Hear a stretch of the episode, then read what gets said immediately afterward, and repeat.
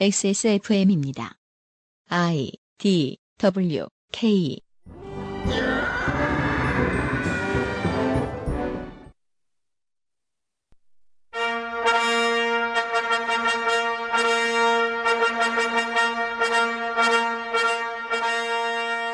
학구적인 정치 탐방 시사 아카데미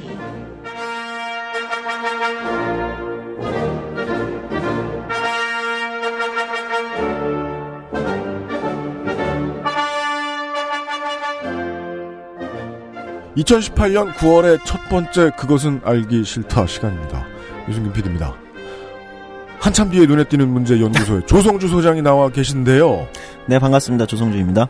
전혀 한참 뒤 얘기가 아닌 얘기를 하실 것 같아요 오늘은. 아니, 무슨 뒤에- 얘기입니까 한, 아 한참 한참 뒤 뒤에 얘기죠 얘기죠. 2057년 얘기긴 한데 그렇죠. 요즘 눈에 너무 많이 띄는 얘기입니다 네, 그렇습니다. 누- 요즘 눈에 많이 띄는데, 실제로 진짜 한참 뒤의 이야기를 할 겁니다. 네 결론적으로 얘기하면, 당신은, 지금 이제 40대 이하, 방송을 듣는 40대 이하 분들이 계시다면, 음.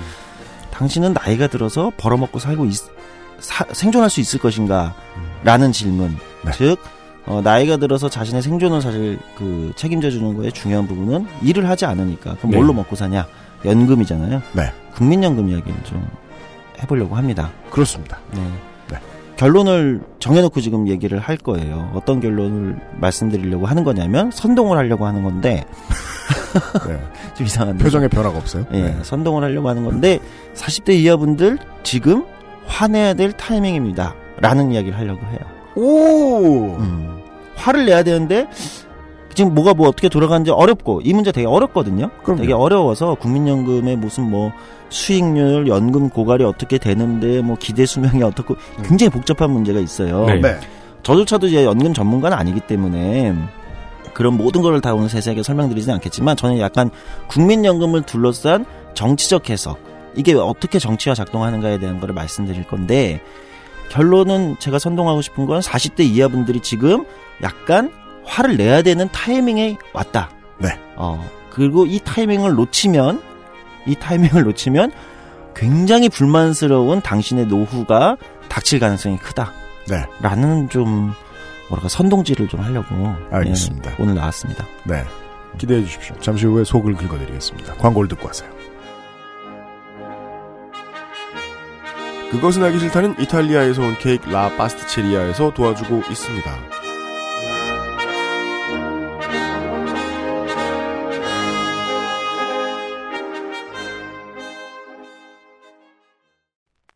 Maestro il pasticcere. La pasticceria.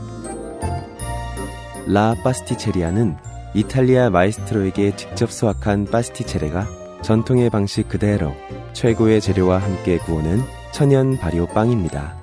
일반적인 제빵에서 사용하는 이스트를 쓰지 않은 이탈리아 전통 방식의 천연 발효종을 사용한 지금까지 경험해보지 못한 풍미와 식감. 천연 발효빵이라 장기간 보관해도 맛은 그대로. 방부제를 전혀 사용하지 않아 건강에도 좋은 라 파스티체리아. 낯설은 만큼의 기대감. 이탈리아에서 온 케이크 라 파스티체리아.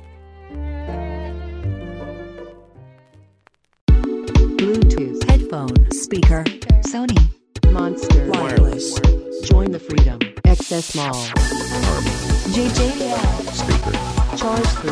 Bluetooth speaker Go. Clarity. HDBT. headphone Headphone. Bluetooth Sony Monster.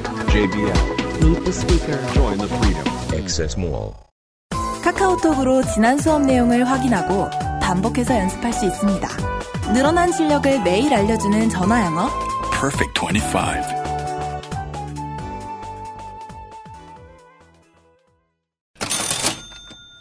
빵! 네, 저희 최고 히트 상품, 최고는 아니죠. 네. 네, 저희의 히트 상품, 라파스티체리아. 네. 네, 지금 라파스티체리아를 그동안 이제 클릭을 하려고 마우스를 올리면은 음. 시원한 가을에 뵙겠습니다. 그렇죠. 라고 떠 있었고, 손님들 후어이. 네, 클릭하면 이제, 어, 여름 휴가를 갖겠다고 떠- 적어 놓으셨는데, 네. 그 뒤에 약간 빡치는 글씨가 있어요. 뭐야? 여름 휴가 7월 12일부터 9월 2일까지. 80일간의 세계 일주 같은 것을 하고 돌아왔습니다. 돌아왔습니다. 네. 참네. 네, 여름 휴가 동안 신제품 구상도 하시고 빵 연구도 더 하시고 돌아왔습니다. 네. 어, 지난 여름 휴가 전에 짧게 할인 행사를 했었는데요. 음. 컴백 기념으로 할인 행사를 다시 해야죠. 네. 게다가 그렇습니다. 추석 맞이 이벤트도 있고요. 그렇습니다. 네. 추석엔 네. 딴도로죠.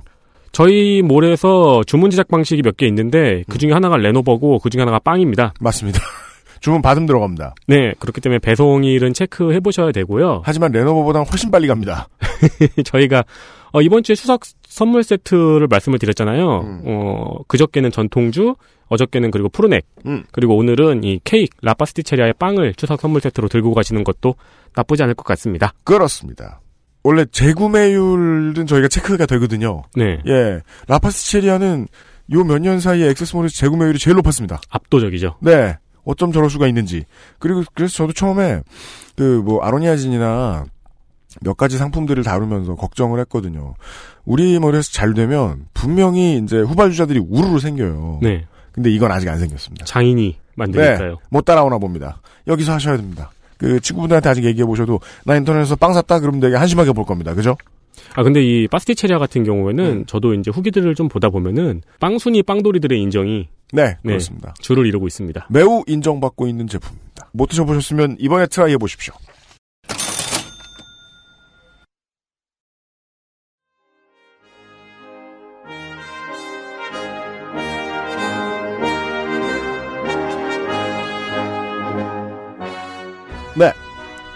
네. 윤세민 에디터가 있, 있고요. 네, 안녕하십니까 윤세민입니다. 화는 뭐 스무 살 때부터 내고 있었는데요. 연금 때문에? 아니요, 그냥 그러니까. 세상에. 어.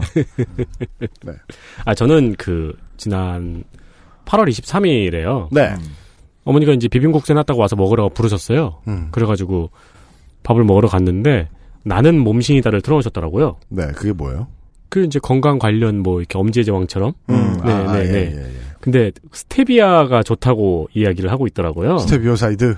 어, 저거 우리 방송에서 나왔던 건데 하면서 관심 있게 보다가 음. 문득 생각나가지고 홈쇼핑 채널을 막 뒤져봤어요. 네. 음. NS 홈쇼핑에서 스테비아를 팔고 있더라고요. 그렇습니다. 아, 원래 그걸 할 때, 그 동시간 대 홈쇼핑을 그렇게 넣는 거군요. 네, 팔고 있어요. 음. 네, 아, 작년 여름에 소개를 해드린 바가 있죠. 네. 예, 몸에 뭐가 좋다라는 다큐멘터리나 정보 정보 방송이 나오고 있으면 옆에 옆 호- 홈쇼핑 채널에는 그걸 반드시 팔고 있습니다. 네, 세트로 구매하도록 그 도와주는 광고 업체도 많이 있어요. 음. 그렇습니다. 네, 어 국민연금을 저희가 팔 건 아니에요.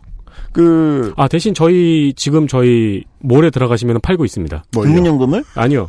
그 추석 선물 세트를요. 그렇습니다. 어 어, 추석 선물 삼아서 여러분을 성질나게 해드린 어, 시사 아카데미 시간입니다. 음. 그 국민연금공단은 최근에 최근에 TV 광고도 시작했습니다. 네, 그 굉장히 보면 또 설득력 있게 해놨어요. 잘 만들었습니다. 예, 예, 예. 그리고 그 사실이기도 하고. 네, 사실을 예, 예, 말했고, 예. 예. 그리고 국민연금공단은 그 외에도 많은 대외 활동을 시작했습니다. 심지어 이 다음에는 블로그, 그, 이게 이제 그 마이크로 컨텐츠를 만들어서 이런 얘기도 해놨군요. 카드 섹션으로. 지난 주말에 공식 발표도 아닌 갑작스런 언론 보도에 많은 국민들이 놀라셨을 겁니다. 국민연금 재정 계산은 고령화 저출산 등 사회적 경, 사회경제적 변화를 반영해 5년에 한 번 시행되는 음. 국민연금의 건강검진이라고 할 수 있습니다. 어. 올해는 노후소득 보장과 재정 안정 두 가지를 골고루 반영한 제도 개선 방안을 재정계산위원회에서 정책 자문안으로 제안했습니다. 출산율 고령화 등의 사회적 변화를 반영하여 예측한 제도 개선 방안을 검토. 정부는 국민연금 종합 운영 계획을 수립할 예정입니다. 국회 입법 과정을 거쳐 최종 결정되는 국민연금 제도 개선 과정에서 가장 중요한 것은 노후 소득 보장 강화를 위한 국민의 동의와 사회적 합의입니다. 국민 여러분의 든든한 노후를 위한 첫걸음 이제부터 함께 맞춰 걸어가겠습니다. 라고 해놨어요. 야 이런 마이크로 컨텐츠 올려놨으면 어, 반드시 해야 했을 조치가 있습니다. 밑에 댓글을 못 달게 해놨어야 됩니다. 어, 밑에는 저주가 수두룩 빽빽하게 써 있습니다. 오늘은 무슨 얘기를 듣게 될까요? 아 근데 국민연금공단에서 올려놨다는 얘기를 들으면서 제가 더 네. 여러 가지 아, 더 화를 내셔야 되는 타이밍이군요. 이런 걸 더 선동을 할 수밖에 없는데. 네. 그러니까 건강검진이라고 한 거잖아요. 이게 뭐냐면 이제 맞아요. 5년에 한 번씩 국민연금이 이제 기금이 어떻게 되는가, 운용이 어 이런 것들을 여러 가지 이제 지표를 통해 가지고 한 번씩 확인을 합니다. 네. 그러니까 이번에 건강검진을 했다는 거죠. 쉽게 얘기하면. 그 결론이 뭐냐. 지난 5년 전에 건강검진, 국민연금을 건강검진 했을 때, 음. 2060년에 돼진다고 돼 있었어요. 근데 이번에 건강검진을 하니까, 이런, 3년 더 일찍 죽는구나. 나 나왔다는 얘기예요. 와, 오늘 확실히 협잡꾼 모드예요. 아, 그렇죠. 오늘 모델 잡고 왔어. 김대중 주필처럼 어. 보여요?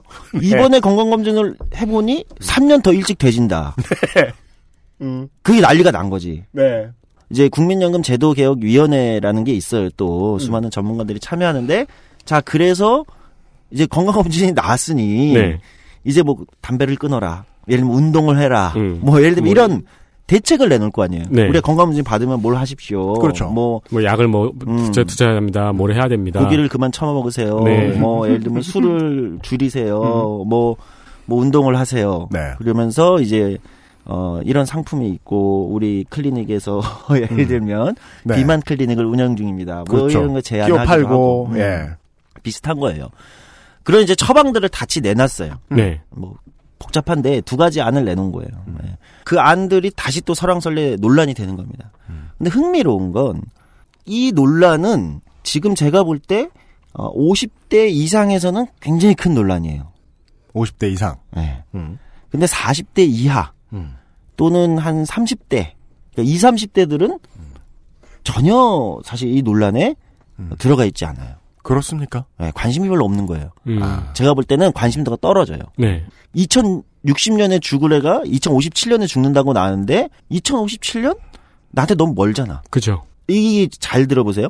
20대 친구들이나 30대들한테는 2057년에 죽든 2060년에 죽든 나중 일이니까. 그쵸. 그 죽는다는 지금 국민연금이 고갈된다는 얘기입니다. 음. 그런데 지금 당신이 50대라고 해봅시다. 음. 은퇴가 15년 남았어요. 네.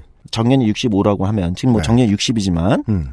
근데 이제 국민연금 65세부터 수령하기 때문에 그렇죠. 65인데 60세 은퇴하고 어, 그 사이 한 5년간 좀 버티다가 65세부터 국민연금을 받는데 음. 이제 기대 수명이 늘어나서 100세 시대라고 하잖아요. 네. 그러니까 지금 50대 이상들은 어 그래 연금이 57년에 고갈된다고 나 나오니까 음. 내가 연금을 이제 타야 되는데 음. 조금 있으면 나는 이제 50대 애들 입장에서 조금 있으면 내가 연금으로 생활을 해야 되는 입장이잖아요. 네. 네. 그럼 그 연금을 끝까지 못 할 수 있겠네? 음. 음. 이 불안감이 드는 거예요. 그러니까 네. 국민연금의 지급을 국가가 보장해야 된다. 음. 즉 명문화해라 법에. 네. 이제 이런 얘기들이 나오기 시작하고 진짜 까놓고 얘기를 하는 상황이네요. 오늘은 네. 2000 내가 만약에 올해 50살이면 음. 어 2057년에는 89세가 됩니다. 네. 네. 그러나 지금 의학 기술의 발달로 살아 있을 가능성이 아주 높죠. 그쵸. 네. 그렇잖아요. 90세가 되어 있을 되어서 살아 있을 가능성이 좀 높다 봅시다. 네. 네. 높아요. 그 시기에. 근데 연금을 받아야 되는데 그때 끝난다고 하니까 안 된다. 음. 지급을 보장해라. 음. 어, 또 이, 이게 하나가 있고. 그리고 사실은 50대 들 4, 50대가 주력으로 있는 어, 한국노총이나 민주노총 음. 또는 각종 단체들 입장에서는 지금 국민연금이 지금 그 소득 대체율이 40%예요. 네. 제가 아주 대한민국의 온갖 개혁 중에 가장 좋은 개혁이라고 저 개인적으로는 주장하는 유시민 전 보건복지부 장관이 장관 시절에 개혁한 거예요. 원래 네. 소득 대체율이 50%였어요. 네. 그러니까 자기 쉽게 얘기하면 자기 원래 있던 소득의 절반 정도를 국민연금이 보장을 해줬었어요 당시에. 음, 네. 근데 유시민 장관이 당시 장관이 음. 지금은 작가죠. 그렇죠. 이거 40%로 떨어뜨렸어요. 지금은 예능인이죠. 네, 40%로 40%로 떨어뜨렸어요. 네. 그러니까 사실 이렇게 보면 국민들 입장에서 보면 아니 소득의 50%를 보장하던 연금을 왜 떨어뜨렸냐? 떨어뜨린 거예요. 네. 근데 정말 저는 약간 위대한 개혁이라고 생각해요. 음. 왜 50%를 보장하면 더 주는 거잖아요. 네. 그렇게 하면 국민연금이 지금보다도 훨씬 일찍 고갈되는 걸로 나왔었던 거예요. 그렇죠.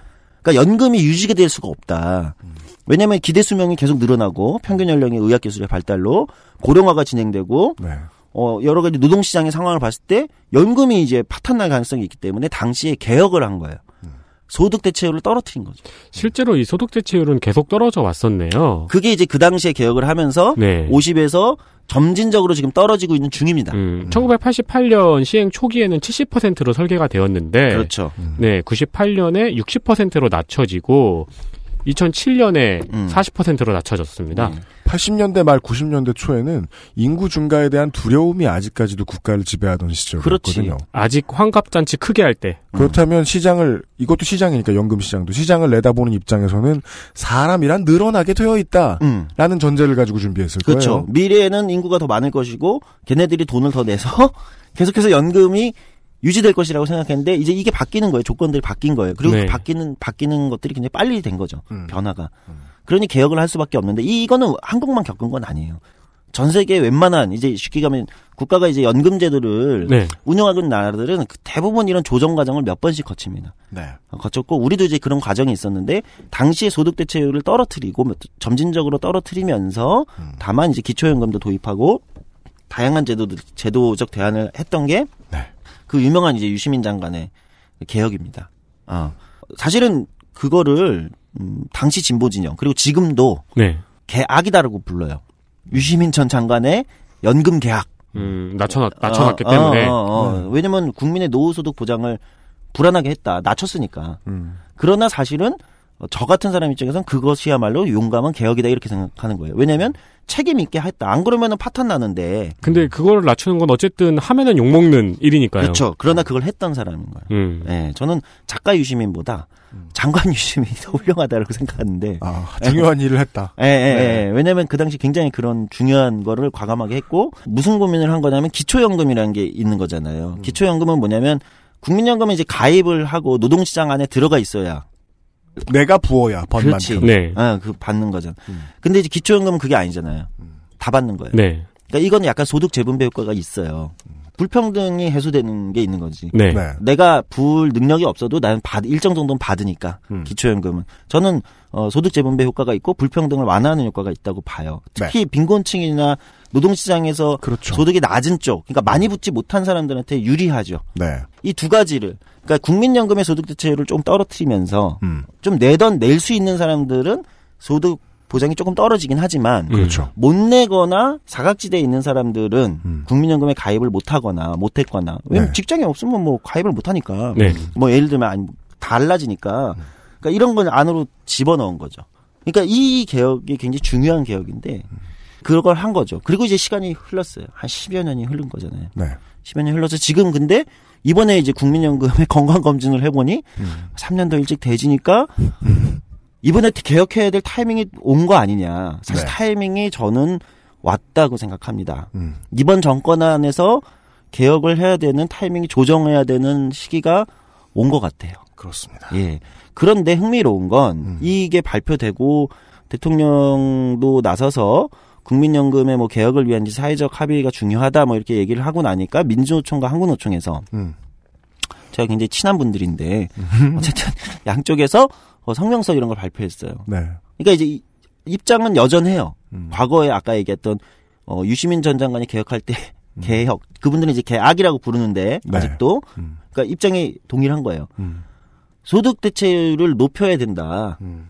이렇게 주장을 하고 있는 거예요. 음. 그러니까 우리 사실 우리가 노후 빈곤이 심각하기도 하고 네. 실제 굉장히 높잖아요. 노인 빈곤이.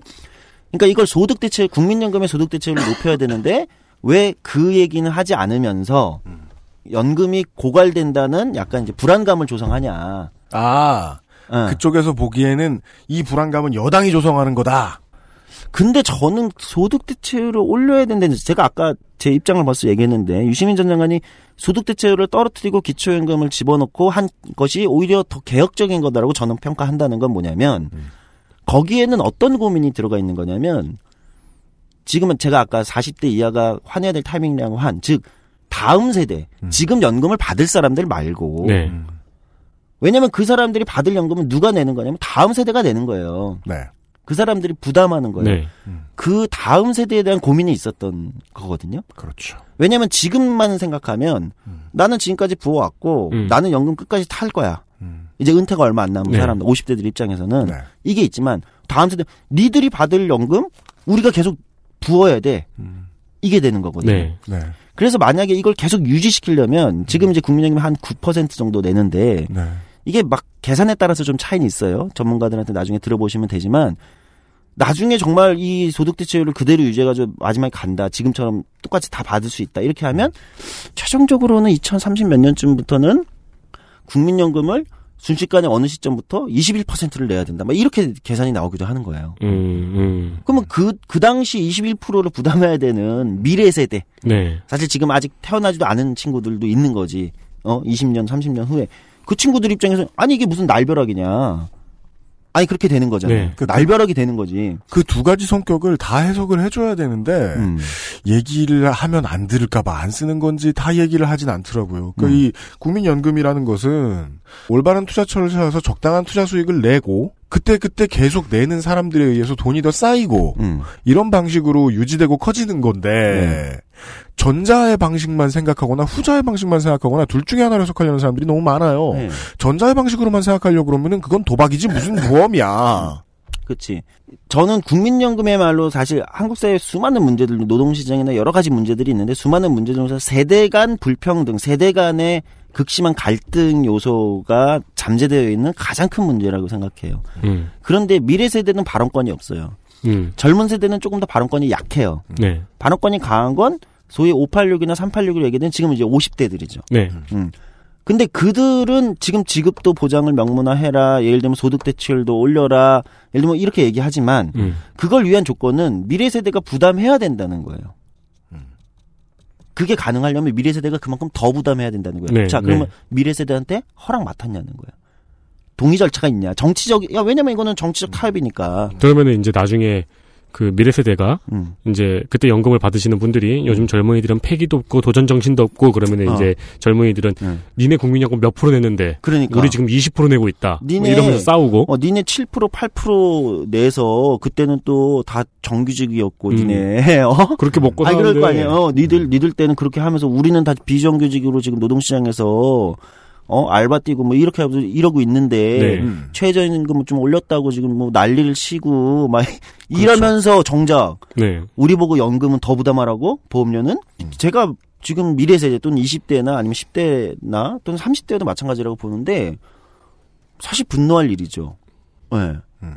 왜 니들만 다 가져가야 돼? 네. 저는 사실 연금은 이런 문제가 있다고 보는 거예요. 그래서 세대 간 평등을 고려해야 되는데 문제는 정치적으로 목소리가 우리가 이전에 이제 시사카님이 몇번 다뤘지만 결국은 민주주의라는 건 이제 정치적 목소리들의 힘의 역학관계에서 타협이 되는 건데 정치적인 목소리는 너무 불평등하잖아요. 음. 왜냐하면 이쪽은 너- 발언권이 너무 없으니까 미래 세대나 어, 젊은 세대 쪽은 이 불평등 때문에 마치 연금 고갈론 또는 음. 연금의 뭐 지금 소득 대체율 이런, 이런 모든 논의에 사실은 발언권이 제, 제약되어 있는 거죠. 발언권이 있다는 것조차도 별로 부각하지 않는 것 같아요. 그렇죠. 사실 그걸 부각하지 않는 거예요. 그게 훨씬 중요. 연금이라는 건 애초에 설계가 그렇게 되어 있기 때문에 그게 굉장히 중요한 부분인데 오늘의 얘기의 주제는 이거였군요. 그래서 음. 유시민 전 장관의 그 40% 소- 소득세율에 대한 얘기도 해주셨던 거였군요. 예. 젊은이들 에게 다가오는 이 문제하고 4, 50대한테 다가오는 이 문제하고는 정치적 해법이 완전 반대인 이야기다. 네. 그래서 국민연금 제도개혁위원회는 어쨌든 연금이 고갈될 순 없고 그러나 또 한쪽에서는 소득 대체율을 올리라고 그러고 네. 정리하면 보험료율 그러니까 국민연금은 우리가 매달 월급에서 떼가는 비율을 지금 9% 정도에서 올려야 된다. 네. 그게 방법이죠 하나는. 음. 그게 방법이에요. 뭐 이거 말고도 여러 가지 제도적 보완책이 있어요. 뭐 정년이 연장돼서 노동시장에서 더 계속 일을 하게 해서 어, 더 많이 이제 그럼 연금 보험료가 계속 나갈 거잖아요. 네. 어, 그러니까 그런 방법도 있고 연금을 주는 시기를 늦추는 방법도 있죠. 네. 지금 65세인데 음, 70 세로 그러면 늦추던가? 67세부터 주자. 음. 또는 뭐 70세부터 주자. 아주 과감하게. 이 방법도 있어요. 왜냐면은 그렇잖아요. 기대 수명이 늘어나고 최근에 정년이 계속 연장되는 분위기잖아요. 네. 그렇죠? 정년이 이제 60세가 됐고 이제 뭐 65세까지도 간다 이런 게 많은데 그러니까 지금 있는 사람들은 50대들은 아 이제 회사에 있으면 내가 만약에 대기업이나 정규직으로 안정적으로 50대면 어 나는 이제 정년이 65세가 됐어. 그럼 65세까지 아예 가. 일을 하고 65세부터 연금을 타. 이렇게 되면 저는 약간 불평등하다고 보거든요. 근데 그 연금 보험료는 그 사람이 평생 죽을 때까지 받는 연금 보험료 또 미래 세대가 부담을 하니까 네. 그래서 연금 수급 연령이라고 하죠. 지금 65세를 늦추는 방법도 있어요. 근데 이거는 또 반발이 만만치 않죠. 왜냐면 지금 50대들 입장에서 그쵸. 야 나 65세부터 받기로 돼 있던 거 니네가 왜 70세부터를 왜 계약서가 갑자기 바뀌어? 어, 이렇게 되는 거죠. 그런데 그들 입장에선 그렇지만 이 연금을 실제로 그 기금을 계속 그 담보해야 되는 건 즉 미래 세대가 부담해야 되는 보험료잖아요. 네. 미래 세대가 부담하는 건데 걔네들 입장에서는 아니 그러면은 당신이 65세부터 받고 당신들은 음. 우리는 그 평생을 우리 보고 다 책임지라는 거냐. 소득 대체율도 올린 올리라고 하면 그렇죠. 불평등하다는 거예요. 이건 확실히 세대 간의 싸움이 점점 세대 간 싸움이에요. 심화될 수밖에 없겠네요. 네. 그러니까 어쨌든 간에 포인트는 돈이 모자랄 거라는 얘기네요. 그렇죠. 연금 자체가 지금 그런 문제가 있겠어요. 근데 이제 그렇다고 해서 제가 연금 고갈론. 그래서 뭐 한때 뭐 국민연금 어차피 고갈되니 가입하면 안 된다. 이 얘기에 동의하진 않아요. 네. 그러니까 제가 아까 국민연금공단의 그 요즘 TV 광고 이런 거 잘 만들고 사실이다. 그러니까 연- 국민연금 사보험들보다는 훨씬 훌륭한 노후 보장이 굉장히 중요한 제도고 인건 맞다. 맞다. 네. 그 이상은 없다. 네. 어떤 사보험도. 그러나 그러나 그 전제는 뭐냐면 이 제도가 운영되는 전제는 뭐냐면 세대 간 형평성이 있다는 거예요. 음. 이 문제를 간과했을 때는 어 저는 그거는 정치적으로 가장 바람직하지 못한 어 가장 비민주적인 방식의 그거야말로 계약이다. 어 그리고 그거야말로 일종의 세대가 기성세대가 미래 세대에 가하는 어 폭력일 수 있는 거죠. 음. 음. 네. 근데 사실상 예측이 불가능한 수준의 미래이긴 하네요. 뭐 여러 가지 조건들이 변수가 있을 거예요. 네. 다들 어느 정도씩 예측하고 있어요. 음. 그 오늘 국민연금에 대해서 드리는 이야기는 저 조성수 장이 드리는 말씀은 어, 그동안 보수지나 경제지들이 그 국민연금을 가지고 이 정부의 발목을 잡고자 했던 얘기하고는 결이 상당히 다른 네. 얘기입니다. 음. 예. 그 캐캐묵은 싸움은 전혀 아닙니다. 그동안 보시던 싸움하고는 전혀 얘기가 다릅니다. 이제까지 안 나온 얘기기도 하고 기성세대는 이 얘기가 나오는 걸 더 원하지 않기 때문에 앞으로도 제 예상대로 한동안 눈에 안 띌 문제일 것 같긴 합니다. 왜? 작년에 국민연금이 거둔 수익률이 어, 7.2%가 넘습니다. 음. 국민연금 많이 가지고 있다는 노르웨이 이런 나라들보다도 수익성에 있어서 상당히 똑똑하고 돈 잘 굴립니다. 한국은 국민연금에 있어서 세계에서 가장 유능하고 부자인 나라 중 하나입니다. 네. 그 포인트를 가지고 그게 아닌 척하면서 건드리는 싸움. 이제까지 우리 많이 봐왔거든요. 거기에서 결을 조금 다르게 해서 모든 세상 모든 국민연금이 가지고 있는 성격 중에 하나. 지금 내가 붙고 있는 건 지금 받고 있는 한국은 지금 한 450만 정도 된다고 하죠. 네. 지금 이미 수령하고 있는 수령자들을 받으라고 내가 내는 거다. 음. 그리고 내가 받을 것은 앞으로 미래 세대가 내는 거다. 음.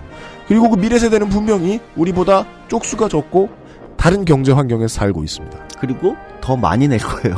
음. 보험료율이 높아지게 돼 있으니까. 이 포인트에 대해서 얘기하겠습니다. 보험료율이 높아지는 것도 보험을 받는 시기가 점점 늦어지는 것도 모두가 전 세계적인 추세라는 것은 분명합니다. 네. 광고를 듣고 돌아오죠. 그것은 하기 싫다는 한 번만 써본 사람은 없는 빅그린 프리미엄 헤어케어에서 도와주고 있습니다. XSFM입니다.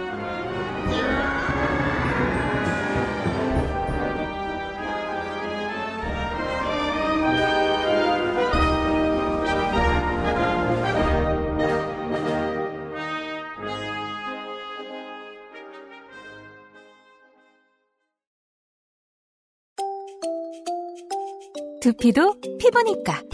클렌징으로 세안하고 스킨, 로션, 영양크림까지. 얼굴에 놓치기 싫은 피부관리. 같은 피부인 두피는 잊고 계셨나요? 짜증나고 힘든 일상으로 지친 두피와 모발을 새로워진 Big Green two three 프리미엄 샴푸에 맡겨주세요. 소중한 내 두피와 모발의 변화. 잊지 마세요. 두피 역시 내 소중한 피부란 사실. 두피도 피부니까. Big Green two three 프리미엄 daily scalp 샴푸. 설페이트 프리. Bluetooth headphone Monster. Sony Zabra. Wireless. Join the freedom. Access Mall.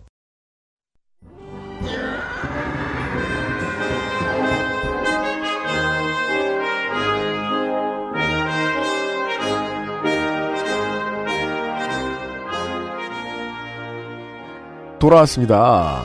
그 신임 김성주 국민연금공단 이사장 지금 뭐 저 뉴스에도 출연하고 이럽니다마는 그이 양반이 들어오기 전에 궁금해서 한번 제가 기록들을 뒤져봤더니 국회의원이던 시절에도 정치 다른 다른 정치 활동하고 있던 시절에도 그 소득 대체율 인상론자였어요. 네.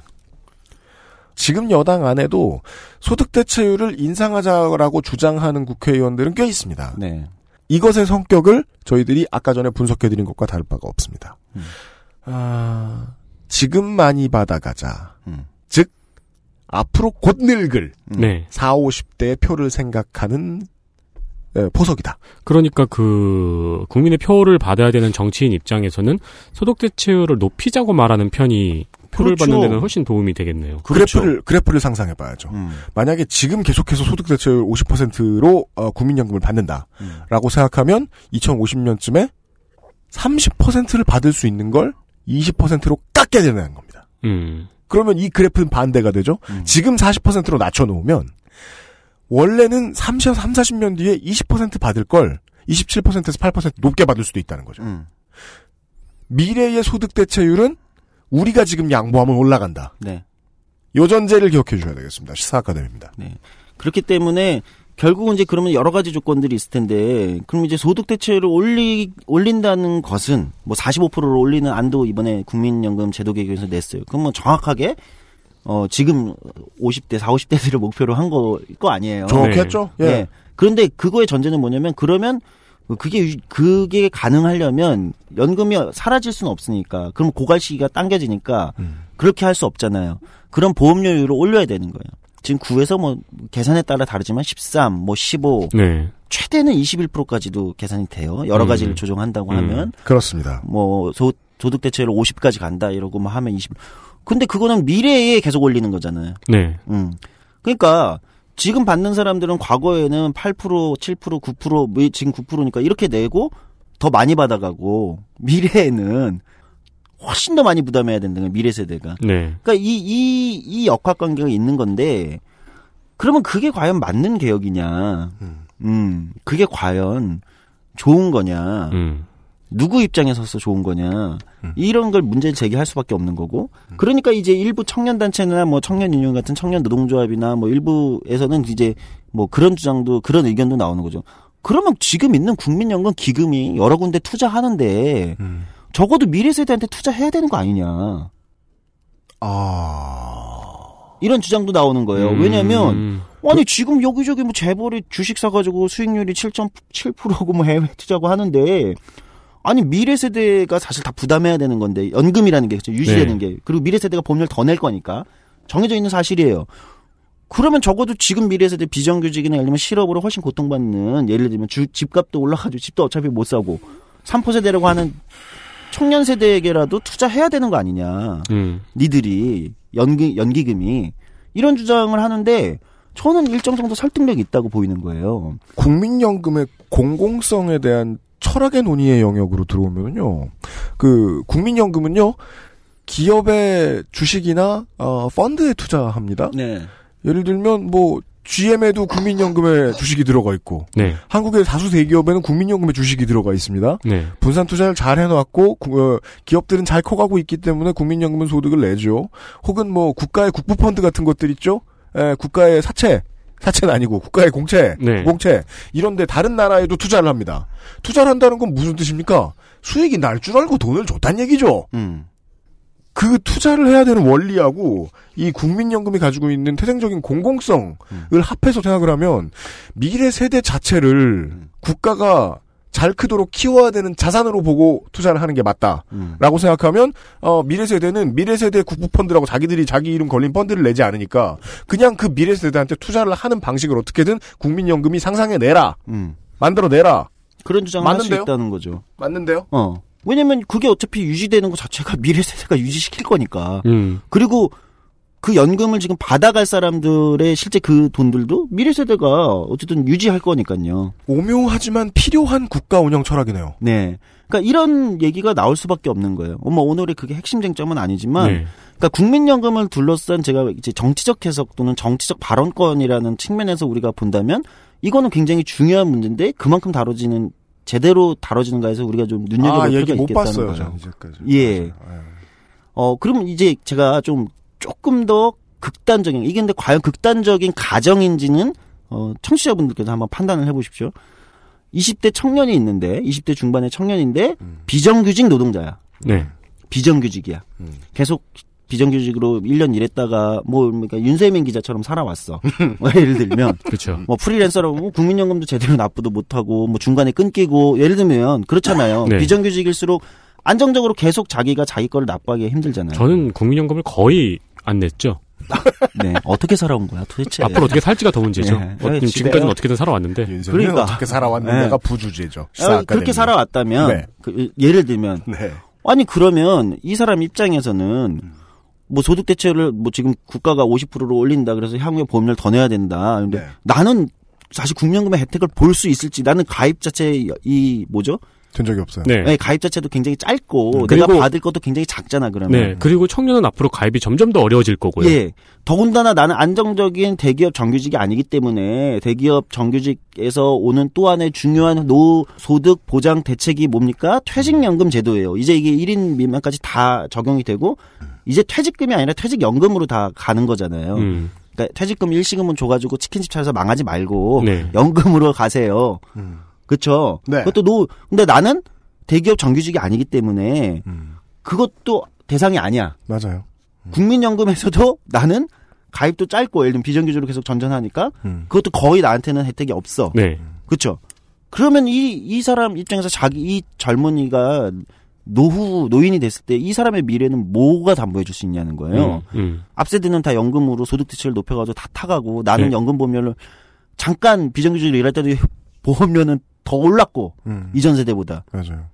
이제는 평생 직장이라는 개념이 아예 없어졌죠. 음. 그래서 어, 한 기업에 정년까지 일하면서 연금을 꼬박꼬박 붙는 사람들은 앞으로 나이 세대가 지날수록 점점 더 줄어들 거예요. 그렇죠. 네. 계속해서 돈을 버는 방식이 바뀌잖아요. 요즘에는. 국민연금의 약점이 여기서 드러나는 거예요. 예. 내가 되게 부자예요. 어딘가에 투자를 해야 되겠어요. 근데 투자 상품이라는 게 있대요. 봤어요.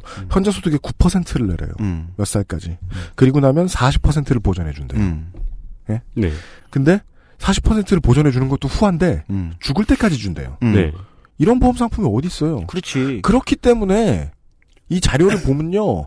강남구랑 서초구에 직업이 없는 분들도 이미 가입자가 제일 많습니다. 네. 왜냐하면 이게 가장 좋은 보험, 사- 보험이라는 걸 알거든. 네, 음. 한때 유행했어요. 강남의 어머니들 사이에서. 그러면 아까 소, 소장님이 말씀해 주신 거하고 앞뒤가 안 맞는 거예요. 음. 그 공통복지의 실을 실현하기 위한 발판으로서 만들어 놓은 국민연금인데 음. 부자들은 딱 알아봤고 되게 도움돼. 음. 근데 비정규직들은 못 들어가는 경우도 많다고. 그렇죠. 네. 그래서 제가 종종 어떤 상담이란 거할때 비정규직 노동자에도 가끔 이제 소득이 워낙 적으니까 비정규직이 네. 또는 파트타임 노동자 소득이 적으니까 4대 보험을 이제 안 드는 경우가 있어요, 일부러. 네. 왜냐면 그 떼가는 게 아까우니까. 그럼요. 그러나 늘 제가 얘기하죠. 무조건 들어라. 음. 그거야말로 왜 가난한 사람들이 계속 가난해지는가. 이 게 이유다. 우리가 눈앞에 그것 때문에 잠깐 그걸 회피하기 때문에 진짜 좋은 걸 놓치는 거다. 부자들은 이 비밀을 다 알고 있다. 네. 내가 그 책 안 읽어봤죠. 시크릿처럼. 오늘 다양한 선동 도구들이 아, 등장하고 네. 있어요. 부자들은 다 해. 가난 우리가 멍청해서 가난한 거야. 어? 순간에 눈앞에 그것 때문에 제가 이제 맨날 이제 그렇게 닥달하기도 하거든요. 네. 오늘 왜 저래? 예. 제가 요즘 힘들어서. 아니 근데 그것도 모순이에요. 아니 좋은 거 몰라서 안 하냐고요. 음. 네. 네. 그게 가, 그래서 가 난해지는 거야. 그게 가난이에요. 그렇지. 맞아요. 이게 정확하거든. 음. 다시 이제 이야기로 돌아가면 아니 그래서 과연 그러면 국민연금이라는 것이 가지는 제가 볼 때는 이 안에 이건 이제 지금 얘기하는 거 비정규직으로 가정한 거는 세대 내 불평등이죠. 네.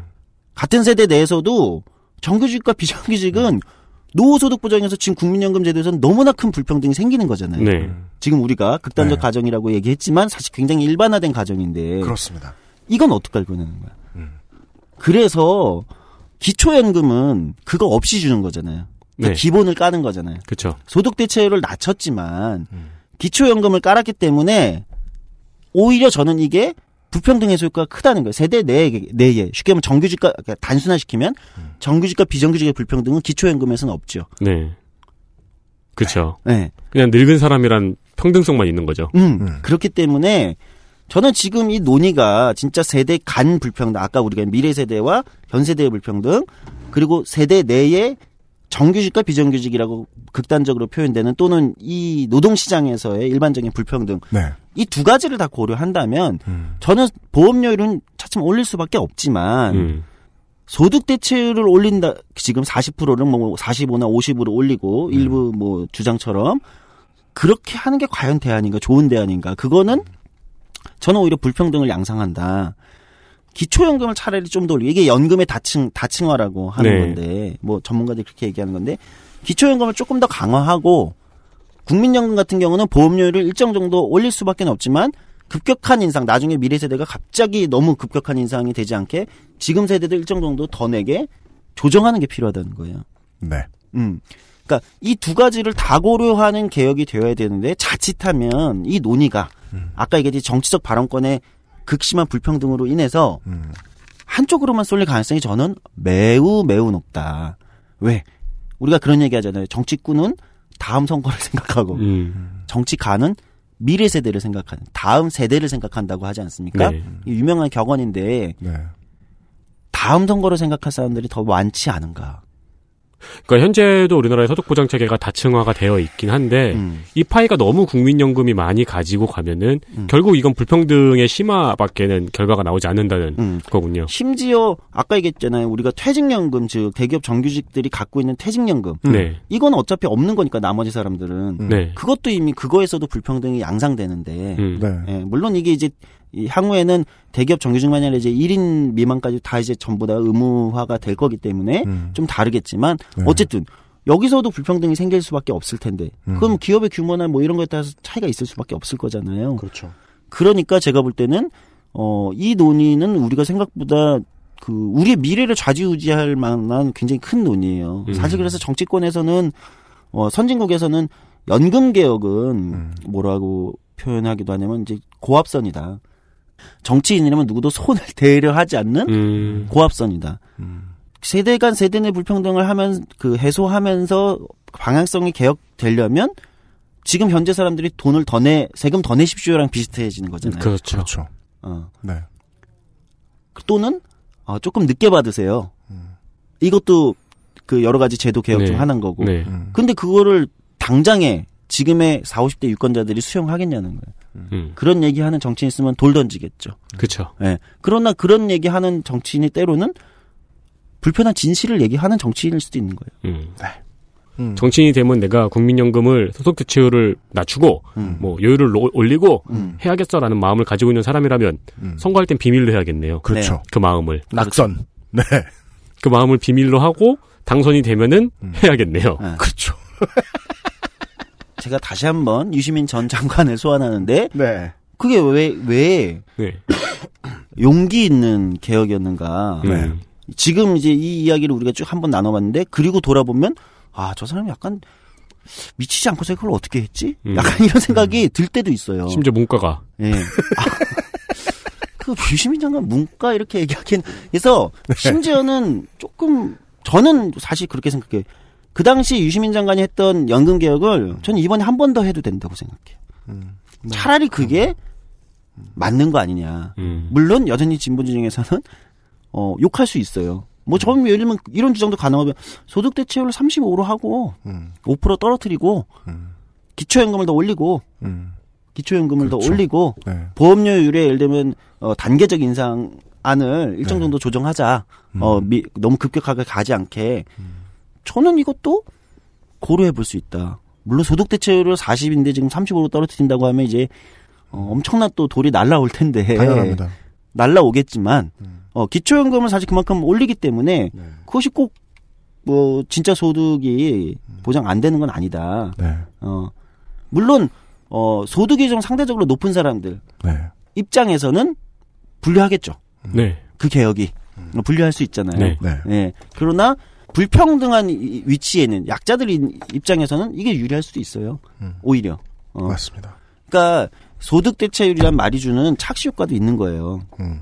국민연금의 소득 대체율이라는 말이 많이 나오지만 그게 그 말 자체가 곧 내 노후가 좋아진다는 건 아니거든요. 음. 미래 세대 입장이나 젊은 사람들 입장에서는 다른 생각, 다른 소득 대체율을 올렸다는 게 오히려 그 사람들 입장에서는 부담일 수 있는 거거든요. 그럼 지금처럼 국민연금 고갈론을 막 그 나라의 위기설을 막 이야기하고 있을 때 네. 방금 수장님이 말씀하신 대, 대안을 누가 대안으로 제시한다고 해도 그거를 반대할 만한 논리적 배경은 굉장히 그 빈약하겠네요. 아니 이 뭐, 공포론이 확산될수록. 아 공포론이 확산될수록 네. 연금 고갈론이 막 확산될수록 네. 어 연금 고갈론이 확산될수록 제가 볼 때는 뭐랄까 연금 고갈론이 확산되지만 사람들의 심리에는 57년에 고갈되든 55년에 고갈되든 일단 나는 15년 후부터 받으니까 음, 내가 음. 50살이라면 나부터 받고 음. 대신 국가가 어 이거를 내가 죽을 때까지 받는다는 거를 법으로 명문화해라. 음. 어 예를 들면 이렇게 요구할 가능성이 크죠. 음. 그래서 그게 고갈되는 건 국가가 알아서 하시고 음. 미래 세대가 알아서 하시고 그렇죠. 내가 받는 거에 대해서는 받 난 곧 받아야 되니까 내가 받는 거에 대해서는 뭐 흔들림 없이 예를 들면 명문화해라 이렇게 주장할 그럼 가능성이 그렇겠죠. 크죠. 네. 그래서 지금 잠시 감정을 추스를 수 있도록 해주기 위해서 쉽게 말해 그냥 얼음찜질이라도 잠시 할 수 있기 위해서 청와대는 그 얘기를 한 거죠. 음. 명문화 하겠다. 음. 그게 이제 여러 고민이 드는 거예요. 그 말을 할 수밖에 없는 사실 현 현실에 그게 있는 거잖아요. 네. 네. 사람들은 그만큼 불안함이 있는 거고 음. 그러나 명문화하면 예를 들면 기금 국, 국민연금을 반드시 당신들에게 지급하였습니다. 이걸 명문화한다고 음. 진짜 국민연금이 개혁되는 건 아닌 거잖아요. 그렇습니다. 그거의 불안감을 해소해 주는 건 어, 저는 솔직히 일부밖에 안될것전 같아요. 그래서 이번에 코멘트는 그냥 그 시간을 벌기 위한 정도의 포석이라고 보고요. 네. 예. 그래서 대통령도 사회적 합의가 중요하다라는 음. 말을 같이 했어요. 음. 연금 개혁 그럼 정답이죠. 연금 개혁에는 사회적 합의가 중요하다. 네. 가장 중요한 거죠. 근데 그 사회적 합의 제가 이제 어, 계속 시사 아카데미 이전- 이전에 최저임금 할 때도 똑같이 비슷한 류의 얘기를 했지만 그 사회적 합의의 당사자가 진짜 당사자냐? 음. 연금 개혁이라는 게 당사자는 음. 진짜 당사자들이냐? 음. 또볼 필요가 있다는 네. 거예요. 이 경우에는 저 목소리를 크게 낼 수 있는 4, 50대만 당사자냐. 아니면 연금은 어차피 미래 세대가 다 같이 부담하는 건데 미래 세대의 당사자들은 이 사회적 합의에 당사자로 참여할 수 있는가? 네.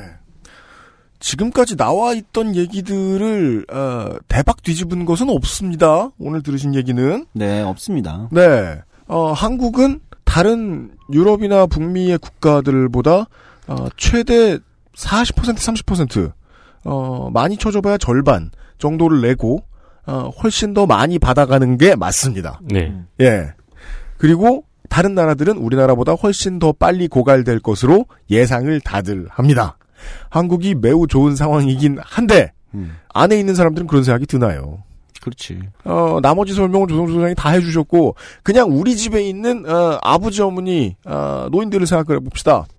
내가 지금 한 달에 200만 원을 받아요. 네. 200만 원 수령자들이 요즘 점점 더 늘어나고 있죠. 200만 원 이상 수령자들이 음, 그 사람들을 정치적으로 한 사람 한 사람 가가호호 설득을 해서 내 손자의 부담을 10%만 좀 덜어달라. 음, 한 17, 8만 원 정도 덜 받으시라. 음. 여기서 6, 7만 원 정도를 기초노령연금에 더 드릴게. 음, 라고 열심히 설득하면 음. 할 수도 있지 않을까라는 희망을 좀 가져보고 싶은 거예요. 예, 저도요. 예. 음. 그거야말로 되게 아름다운 음, 세대 간 타협, 아름다운 그거야말로 정치가 보여줄 수 있는 가장 아름다운 타협일 수도 있다. 그 큰 그림의 의지를 가진 정치인들이 좀 있었으면 좋겠어요. 네. 예. 저도 그런 생각은 들었었거든요. 소득 대체율을 높이겠다고 말하는 게 왠지 안철수 대표가 국회의원 줄이겠다고 말하는 거랑 비슷하게 느껴지는 거예요. 음. 음, 이 출구 없는 인기 있을 말 아닌가?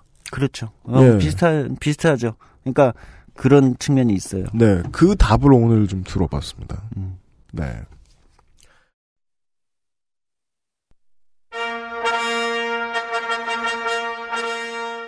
아, 할 수 있는 것은 없지만 어, 한참 후에 생길 문제를 예측하는 건 잘하는 네. 조성주 소장이었어요. 그래서 아주 뒤에 문제를 예측했네요. 네. 네. 아 그리고 문과긴 한데 경, 경제학과였네요. 그러니까 그게 아니. 아저왜 저는 왜 법학과라고 알고 있었지? 어. 아니 그 보건복지부 장관을 이과에서 꼭 해야 돼. 어? 공대 나온 사람이 보건복지부 장관 해야 된다. 뭐, 뭐 이런 생각 갖고 있는 거예요, 윤 기자는? 그래도 이상하지 않나? 약간. 이번 달의 시사 아카데미였습니다. 네, 감사합니다. 소장 수고 많으셨습니다. 그것은 알기 싫다는 나의 마지막 시도 퍼펙트 25 전화 영어에서 도와주고 있습니다. XSFM입니다.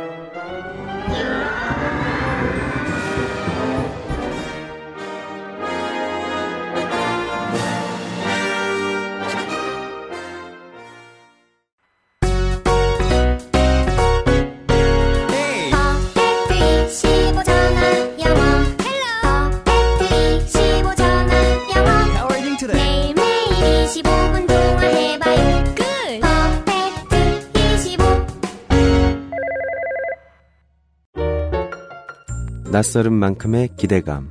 이탈리아에서 온 케이크 La Pasticceria. Maestro pasticcere. La pasticceria. 잊지 마세요. 두피 역시 피부란 사실. Big Green sulfate free. 아스트랄 뉴스 기록실 뉴스 아카이브 뉴스 아카이브입니다. 네, 2011년 8월 31일 7년 지났네요.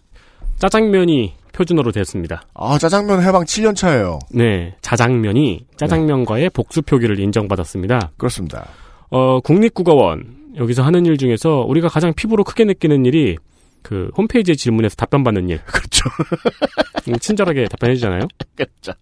그리고 이제 국민들이 많이 쓰고 있는 비표준어를 표준어로 인정하는 일이죠. 그렇습니다. 네, 2011년이 이후로도 지금까지도 꾸준히 이쁘다, 찰지다, 허접, 삐지다, 딴지 등의 단어들이 복수 표준어로 인정받고 있습니다. 그렇습니다. 그러게요. 그전에는 이쁘다라고 쓰면 되게 많이 혼났었어요. 네, 예, 딴지도 표준어가 아니었고. 그렇죠. 음. 그뭐 그런 거 되게 많잖아요. 무슨 찰지다가 원래는 차지다라고 막 음. 하면은 아무도 그렇게 말하는 사람 없잖아요. 근데 여기서 차지구나. 그러면은 무슨 저 어깨 반칙한 것 네, 같잖아요. 숄더 차징 뭐 네. 밀었구나. 이- 이런 뜻인 것 같잖아요. 네. 언어는 생물이니까요. 네. 어, 그, 이제 복합 단어들이 이제 그 다음에 줄을 서 있단 말이에요. 네, 예. 앞으로는 복수 표준어가 아니라 새로운 표준어가 등장하는 시기가 되겠죠. 그렇죠. 온라인에서 못마땅한 사람이 있어서 때리러 가는 행위를 현피. 다른 단어로 설명할 수 없기 때문이거든요. 음. 그런 사례들은 엄청 많습니다. 앞으로 그게 줄지어 기다리고 있을 거고 국립 그 국어원도 그 고민이 많을 것 같아요. 그렇죠. 아 근데 이것도 모순이에요. 모든 말을 표준어로 만들 필요도 없고 그렇죠. 국민들이 표준어를 쓸 필요도 없거든요. 맞습니다. 다음 뭡니까? 2015년 8월 31일입니다. 어, 이즈음에 많이 나왔던 보도가요. 그 마포대교 생명의 다리를 철거한다는 보도였습니다. 생명의 다리는 다리가 아니고요. 네. 그쵸. 마포대교의 생명의 다리 시설물. 그렇죠. 예. 그 뭐 자꾸 안부 물어주는 다리죠. 그렇죠. 네. 근데 실제로는 우리가 보듯이 철거되지 않았죠? 그대로 있습니다. 네. 네. 어, 이 후에 나온 보도를 살펴보면은 원래 2012년에 이게 삼성생명하고 함께 진행했던 프로젝트예요. 음. 근데 삼성생명과의 계약 종료가 2015년이었는데 음. 이 계약 종료가 철거로 와전돼서 보도가 나갔던 겁니다. 그렇죠. 그때부터 지금까지 이 그때 처음 들어왔었던 아, 박원순 서울시장의 가장 그 약점은 언론이 오, 오해해서 일부러 오인해서 그 곡해하고 이러는 것에 대해서 대처를 거의 잘 못한다는 겁니다. 네. 예.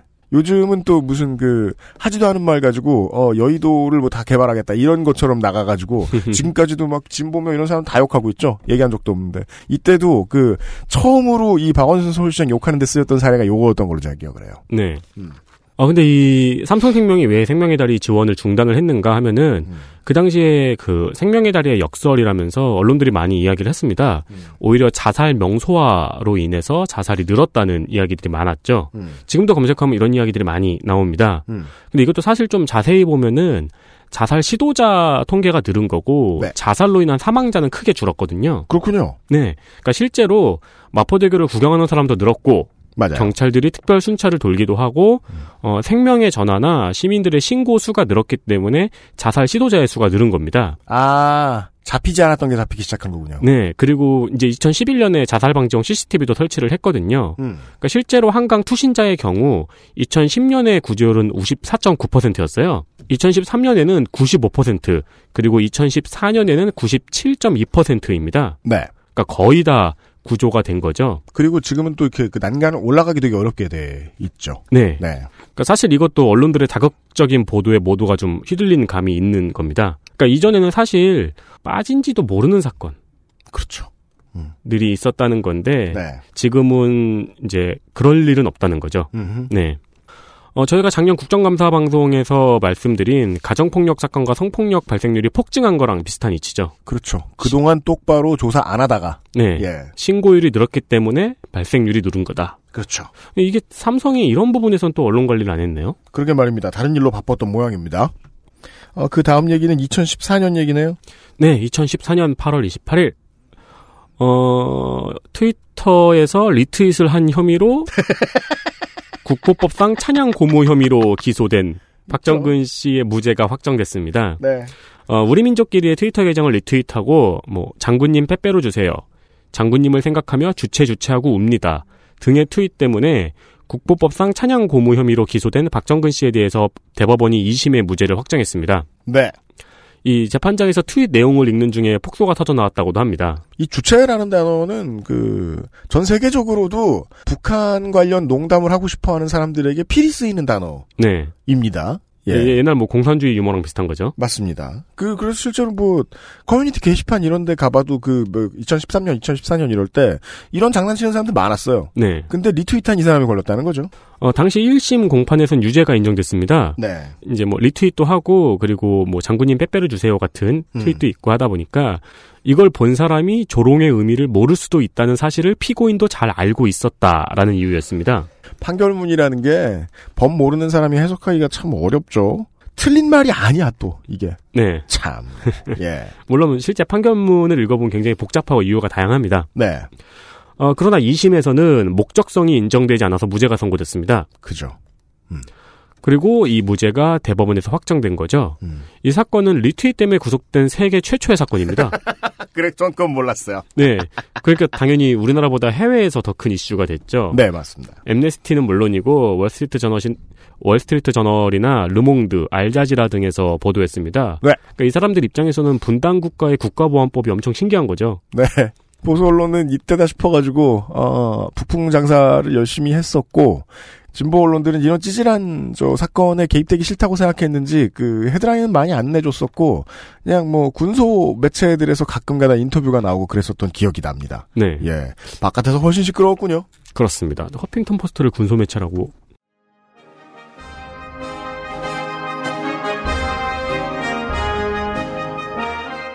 어, 여기까지가 284회 그것은 알기 싫다 순서였습니다. 소장님 방송이 다 그렇습니다만은 조금 자세히 들어보실 필요가 있지 않겠느냐. 특히나 그냥 국민연금 하면 분노하고 많은 음, 네. 뚜껑이 좀 쉽게 무슨 내용인지 모르겠는데 뚜껑이 쉽게 열리는 어, 유면상 PD 같은 사람이 좀 들어야 되지 않겠느냐.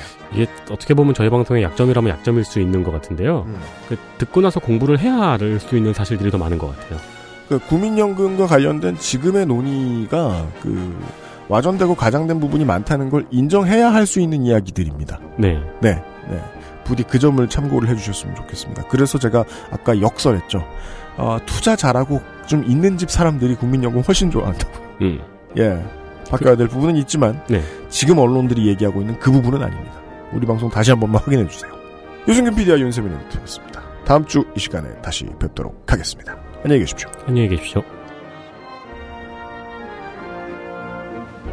XSFM입니다. I D W K